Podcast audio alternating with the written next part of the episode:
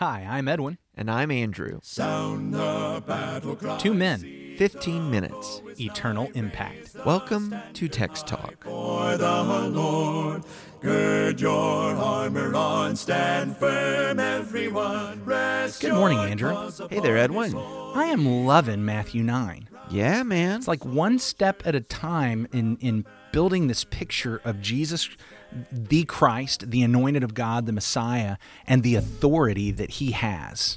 you know, by the time we get to the end of this chapter, we, we really do need to be wrestling with the identity of this one. Absolutely. You know, the angels are saying that he is the Savior and he's come to take away sins and he's God among us and all this. But uh, does he look like that? Does he bear that out? And, and by the way, so are the demons, actually. Yeah, yeah. Demons, demons are saying, that, too. that too. The unclean spirits are saying Yeah. that. I just remember we got to the end of the Sermon on the Mount, and the people were astonished because he taught as one having authority. Yeah. Then we moved into Matthew chapter 8, and he demonstrated that authority. We got to the beginning of Matthew chapter 9 and saw that that authority was actually in order to teach us that this really great need that we have, he has authority over that as well, the forgiveness of sins. That's right. It is just beautiful. All right, I, so I want to see more of this authority, and I'd like for you to read, if you will, Matthew yeah. 9. A couple more miracles. 27 here. through 34. Yep, from the New King James. When Jesus departed from there, two blind men followed him, crying out and saying, Son of David, have mercy on us. And when he had come into the house, the blind men came to him. And Jesus said to them, Do you believe that I am able to do this? They said to him, Yes, Lord. Then he touched their eyes, saying, According to your faith, let it be to you. And their eyes were opened. And Jesus sternly warned them, saying, See that no one knows it. But when they had departed, they spread the news about him in all that country. As they went out, behold, they brought to him a man mute and demon possessed. And when the demon was cast out, the mute spoke. And the multitude marveled, saying, It was never seen like this in Israel. But the Pharisees said, He casts out demons by the ruler of the demons. I just picked up something that a, a connection that I hadn't seen even even in prepping for this. You remember in the story of the centurion in Matthew chapter 8, you remember what Jesus said about him after he displayed his faith? I had not seen faith like that in Israel. And now here we get to this miracle and what are the people saying about Jesus? Yeah. We've never seen anything Never like seen like this in Israel. You've done it, never done a miracle like this in Israel. Well, nobody else has done this. We've Yeah. looked through the Old Testament and we're seeing Jesus do things that is much greater than anybody has ever done in all of the history of Israel. And that's that's pretty amazing because some pretty amazing things had happened throughout That's a really great point. the history of, of Israel. So, so, uh, I mean, uh, we, we've now traversed, we're not quite done reading Matthew 9, but he's raised the dead. He has healed, given sight to the blind, caused the mute to speak. The, the lame is ro- rose up and walk. and every time, even when he's telling them, "All right, guys, keep it quiet," Yeah. the news is spreading. God is being glorified. Authority is being attributed to Jesus. And now those who are pushing back have to come up with a counter narrative. Yeah, so they cannot, uh, excuse me, they cannot dispute, that's the word, this man has authority, power. They're going to suggest it comes from another source. The people are saying this is the great prophet of God, uh, Messiah, or they're starting to think it, right? And so they're going to Well- say, oh, yeah, there's power here. What do the blind men call him? Yeah, Son of David. son of David. which that's that's a reference back to hey everything that was promised to David and and his lineage and his son we're seeing that in you and because we see that in you we're asking you to heal our blindness mm-hmm. we are seeing you as the messiah the the mm-hmm. anointed the king that was promised to come Yeah, the line of David. So the way they're going to the way they're going to answer that is to say, "Oh yeah, there's power, there's authority here, but he is casting out demons by the ruler of the demons." He says it's a demon. They say Jesus has a demonic power. They say Jesus is the devil. Yeah. So I th- this concept of viewing it as the counter narrative. You know, there's a story that we're telling ourselves, and Matthew is writing a story. And the story that Matthew is writing is take a look at all of this work that Jesus is doing. And the story that I'm telling you with all of this is he is the Messiah, he is the Christ, he is the Son of the living God, he is God. Right. He is God in the flesh. He is the I am. He is the he is Yahweh who redeems. Remember that story from last week about the storm that took us back to Psalm 107. He he is the Messiah that's going to come uh, and and save and judge. He is all of those things. That story about sitting in the tombs with the demons took us back to Isaiah 65. Right, The, the storm reminded us of Jonah, and and we'll we'll get to this again later in Matthew. But a greater than Jonah is here. We've Yeah, got prophets, yeah. and now we've got a greater one. Yeah. And so this is the narrative that Matthew is presenting, and this is the narrative that the people are picking up on. And so I really like hearing this idea of the narrative. And then, well, we've got to come up with a counter narrative. We've got to tell a different story. We've got to get a story across that you'll believe that sits well with you, and you'll understand why, yeah, he's doing miracles, but you shouldn't follow him. So, uh, tracking the counter narrative, we'll use that verbiage. Earlier in this chapter, uh, it was this man blasphemes in verse three. Okay, this is the same folks that they don't like what that what Jesus would say. Your sins are forgiven. We have more power demonstrated, more popularity gained, and now we get to verse thirty-four. He cast out demons by the ruler of the demons. I like you making that connection because I hadn't hadn't done that yet. But yeah, so Jesus says, "I'm setting the narrative. I'm mm-hmm. setting the narrative. I'm going to say your sins are forgiven," which then prompts this pushing back. And Jesus himself is the one that brings up the pushing back that they're keeping to themselves. Why are you thinking evil in your heart? Which is easier? Jesus is setting the stage for the narrative. The reason I've said this is because now I'm going to perform a miracle, and I'm telling you what the miracle means. Yeah. The miracle means I have the authority to forgive sins, which is why the Pharisees have to push back with a different story. No, no, what these miracles mean you have a demon. And not just any demon, but the prince of demons. Can I tell you that I see here a sort of this zero sum game of blasphemy? If Jesus does not have the ability to forgive sins, but he's saying this, then actually the Pharisees would be right. He's blaspheming. Mm-hmm. Conversely, if Jesus does have that authority and he is from God, then when the Pharisees say he's of the devil and working the power of the devil, they are blaspheming. Yes. Yes. So, I- how how wise is it, or is it? Uh, okay, let me back up. I'm going to frame this a little differently. Is there any wisdom in the Pharisees being cautious that a new religious teacher has come into the area? And the people are all just falling in love with him, and he's working these kinds of.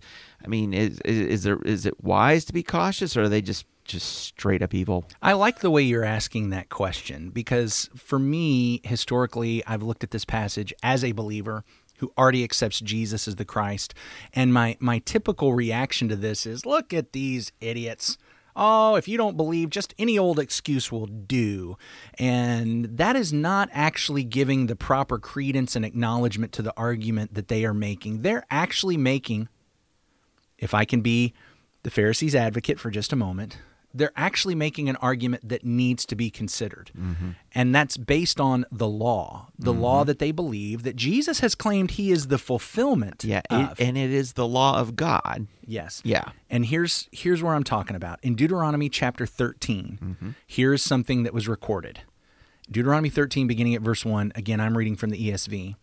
If a prophet or a dreamer of dreams arises among you and gives you a sign or a wonder, and the sign or wonder that he tells you comes to pass, and if he says, Let us go after other gods which you have not known, and let us serve them, you shall not listen to the words of that prophet or that dreamer of dreams. For the Lord your God is testing you to know whether you love the Lord your God with all your heart and with all your soul. You shall walk after the Lord your God and fear him and keep his commandments and obey his voice, and you shall serve him and hold fast to him.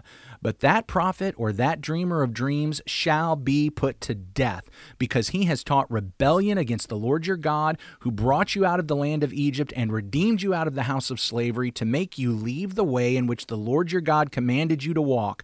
So you shall purge the evil from your midst. The law said, God is going to allow some false prophets and false dreamer of dreams to perform signs and wonders. And he's going to do it to test the people. And this is the argument the Pharisees are making. They look at Jesus and say, He's the test, y'all. He's the test. Mm-hmm. He's blaspheming. Mm-hmm. When he says that he's able to forgive sins, he is claiming godhood. He is telling us to go after gods we don't know. He is a false prophet and a dreamer of dreams. He is doing this power by the prince of the demons. Mm-hmm. Don't fall for this. We want to love the Lord our God. We want to do what he says. That's the argument they're making. And I think we need to honestly assess that argument. Yeah. Well, and uh, yes, I mean, uh, absolutely. When anyone makes a claim to be a prophet, they should be subjected to these types of tests. You know, Yes. I, I like to run Muhammad through these scriptural tests. I like to run Joseph Smith through these scriptural tests. Uh, Jesus needs to be as well. Now, you've got one part of it, which is okay, are there demonstrations of divine power? Are there miracles? Well, clearly they are. We've been reading one after another in all of these accounts. The second part, though, there in uh, Deuteronomy 13 is then give the greater examination to his teaching and to his message. Is he turning people away from the true God? Is he teaching against the law of God? Uh, and, and that's what has to be. Now, what we saw in the Sermon on the Mount is Jesus said, I've come to fulfill it all. And, and and he's not saying to tell anyone to break any of these things or leave any of these things undone. So, you know, I, I believe Jesus does pass these tests. He is true and he's even greater than a prophet. He is the Son of God. I come back and wonder about the Pharisees. Okay, so they've said, well, he's the devil, he's doing this by the power of the devil. How would they demonstrate that? How would they back that up? Uh, I, I get that in their view, he does not pass a Deuteronomy 13 grid, but but on what basis, right? What really fascinates me about what Matthew does here is that this this objection gets brought up. It's two chapters from now before he actually gives a pushback, an argument against the counter narrative. So when we get to Matthew chapter 12, we'll talk about how Jesus actually addresses these Yeah, claims that right. you are the prince of demons. Yeah. So it's hard it's hard for me to say, "Hey, let's wait till Matthew 12 to give the argument back." We'll have to remind everybody Yeah. when we get there. because he does have an argument against that. Yes. And of course, his statement is, guys, does your argument even make sense? Yeah. If the devil's casting out the devil, the, then he's gonna he's gonna bite and devour himself. He's gonna destroy himself. That your argument actually makes no sense.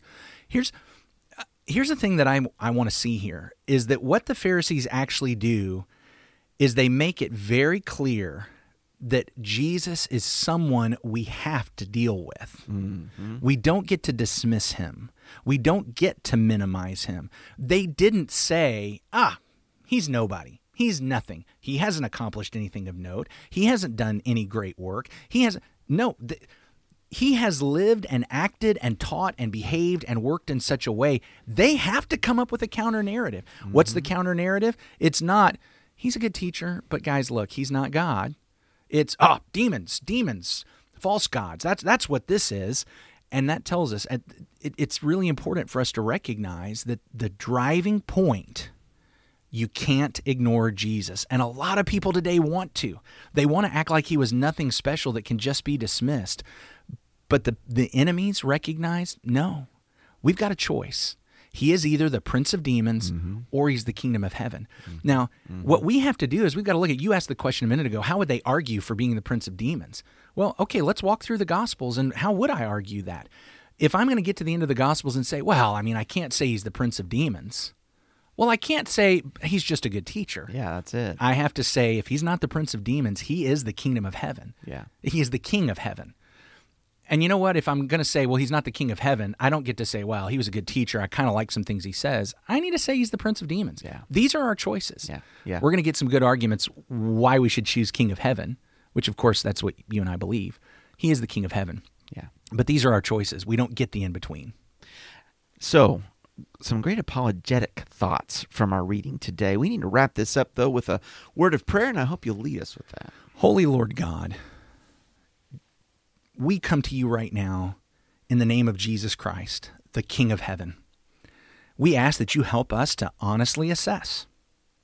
And Lord, We pray that having honestly assessed, we will find our salvation in the King of Kings, the Lord of Lords, your Son, the Christ, the Messiah. And may we pass on his good news of his good kingdom to everyone we come in contact with. Through your Son, Jesus, we pray. Amen. Amen. Thanks for talking about the text with us today.